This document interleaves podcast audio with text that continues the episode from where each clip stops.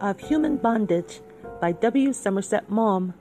Chapter 66, Segment 1. Philip worked well and easily. He had a good deal to do since he was taking in July the three parts of the first conjoint examination, two of which he had failed in before, but he found life pleasant. He made a new friend. Lawson, on the lookout for models, had discovered a girl who was understudying at one of the theaters, and in order to induce her to sit to him, arranged a little luncheon party one Sunday. She brought a chaperone with her, and to her Philip, asked to make a fourth, was instructed to confine his attentions. He found this easy since she turned out to be such an agreeable chatterbox with an amusing tongue. She asked Philip to go and see her. She had rooms in Vincent Square, and was always in to tea at five o'clock. He went and was delighted with his welcome. He went again. Mrs. Nesbit was not more than twenty five, very small, with a pleasant, ugly face. She had very bright eyes, high cheekbones, and a large mouth. The excessive contrast of her coloring reminded one of a portrait by one of the modern French painters. Her skin was very white. Her cheeks were very red. Her thick eyebrows, her hair, were very black. The effect was odd, a little unnatural, but far from unpleasing. She was separated from her husband and earned her living and her child's by writing penny novelettes. There were one or two publishers who made a specialty of that sort of thing, and she had as much work as she could do. It was ill paid. She received fifteen pounds for a story of thirty thousand words, but she was satisfied. After all, it only cost the reader twopence, she said, and they liked the same thing over and over. I just change the names, and that's all. When I'm bored, I think of the washing and the rent and the clothes for baby, and I go on again. Besides, she walked on at various theaters where they wanted supers and earned by this, when in work, from sixteen shillings to a guinea a week. At the end of her day, she was so tired that she slept like a top. She made the best of her difficult lot.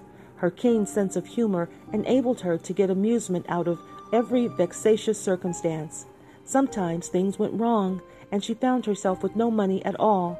Then her trifling possessions found their way to a pawn shop in the Vauxhall Bridge Road, and she ate bread and butter till things grew better. She never lost her cheerfulness. End of segment one.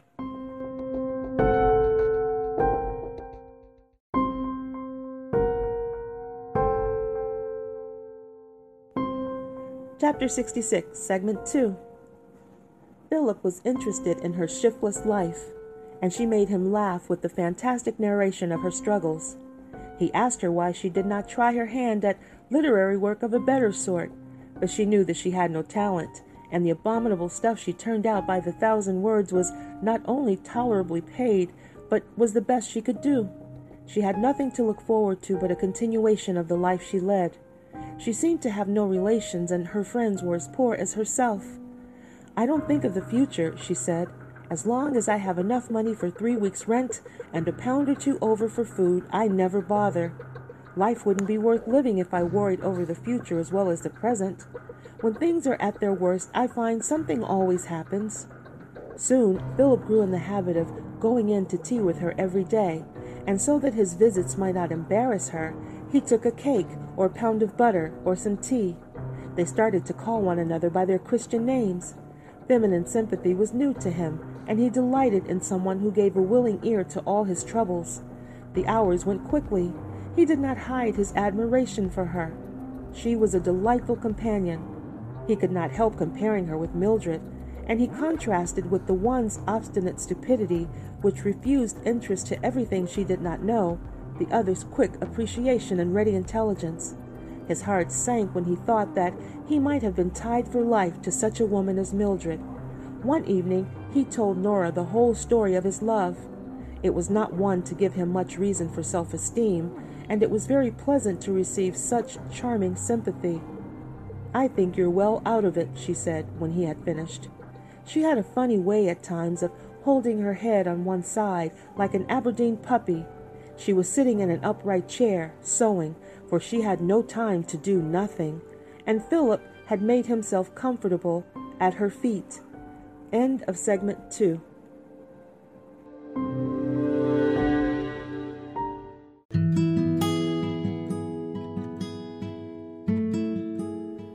Chapter 66, Segment 3. I can't tell you how heartily thankful I am that it's all over, he sighed. Poor thing, you must have had a rotten time, she murmured, and by way of showing her sympathy, put her hand on his shoulder. He took it and kissed it, but she withdrew it quickly. Why did you do that? she asked with a blush. Have you any objection? She looked at him for a moment with twinkling eyes, and she smiled. No, she said. He got up on his knees and faced her. She looked into his eyes steadily, and her large mouth trembled with a smile. Well, she said, you know, you are a ripper. I'm so grateful to you for being nice to me. I like you so much. Don't be idiotic, she said. Philip took hold of her elbows and drew her towards him. She made no resistance, but bent forwards a little, and he kissed her red lips. Why did you do that? she asked again. Because it's comfortable. She did not answer, but a tender look came into her eyes, and she passed her hand softly over his hair. You know, it's awfully silly of you to behave like this. We were such good friends. It would be so jolly to leave it at that. If you really want to appeal to my better nature, replied Philip, you do well not to stroke my cheek while you're doing it. She gave a little chuckle, but she did not stop. It's very wrong of me, isn't it? she said. Philip, surprised and a little amused, looked into her eyes, and as he looked, he saw them soften and grow liquid, and there was an expression in them that enchanted him. His heart was suddenly stirred, and tears came to his eyes. Nora, you're not fond of me, are you? he asked incredulously. You clever boy, you ask such stupid questions. Oh, my dear, it never struck me that you could be. He flung his arms round her and kissed her, while she, laughing, blushing, crying, surrendered herself willingly to his embrace. Presently he released her, and sitting back on his heels, looked at her curiously. Well, I'm blowed, he said. Why? I'm so surprised. And pleased? Delighted, he cried with all his heart, and so proud, and so happy, and so grateful. He took her hands and covered them with kisses. This was the beginning for Philip of a happiness which seemed both solid and durable. They became lovers but remained friends. There was in Nora a maternal instinct which received satisfaction in her love for Philip. She wanted someone to pet and scold and make a fuss of. She had a domestic temperament and found pleasure in looking after his health and his linen. She pitied his deformity, over which he was so sensitive, and her pity expressed itself instinctively in tenderness. She was young, strong, and healthy, and it seemed quite natural to her to give her love. She had high spirits and a merry soul. She liked Philip because he laughed with her at all the amusing things in life that caught her fancy, and above all, she liked him because he was he. End of segment 3.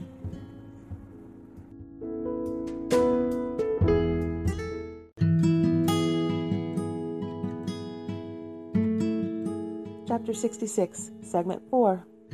When she told him this, he answered gaily, Nonsense. You like me because I'm a silent person and never want to get a word in. Philip did not love her at all.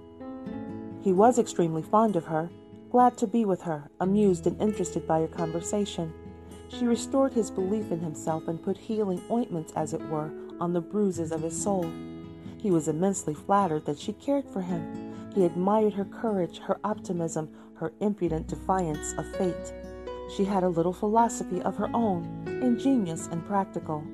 You know, I don't believe in churches and parsons and all that, she said, but I believe in God, and I don't believe He minds much about what you do, as long as you keep your end up and help a lame dog over a stile when you can. And I think people on the whole are very nice, and I'm sorry for those who aren't. And what about afterwards? asked Philip. Oh, well, I don't know for certain, you know. She smiled. But I hope for the best.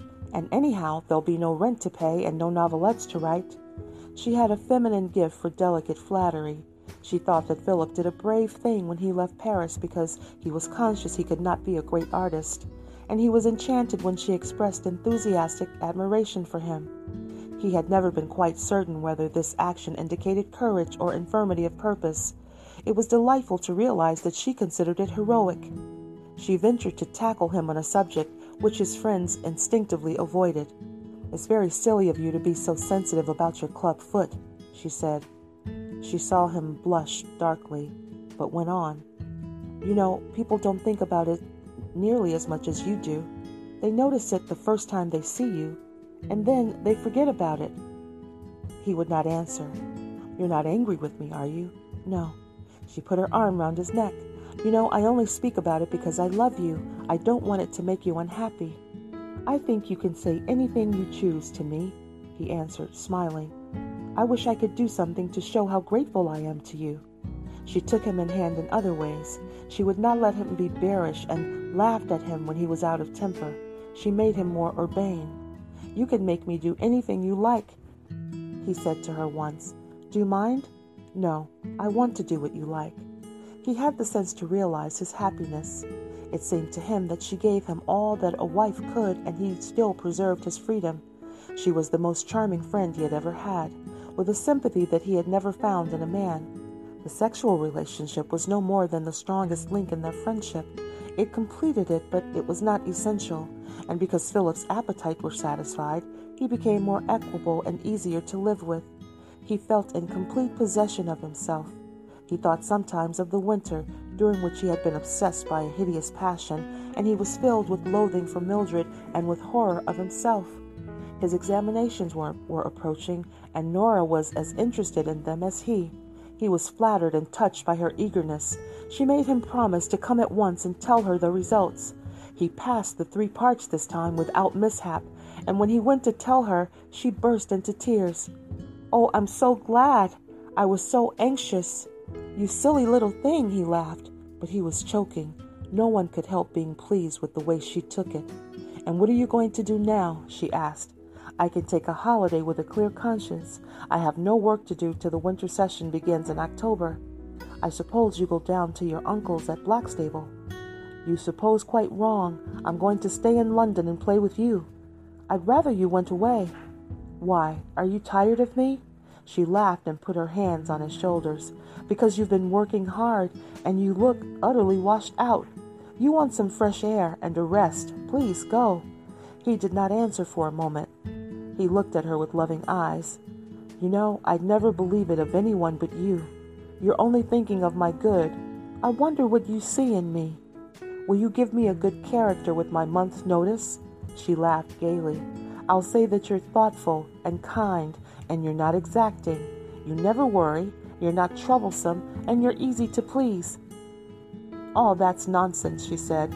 But I'll tell you one thing I'm one of the few persons I ever met who are able to learn from experience. End of segment four.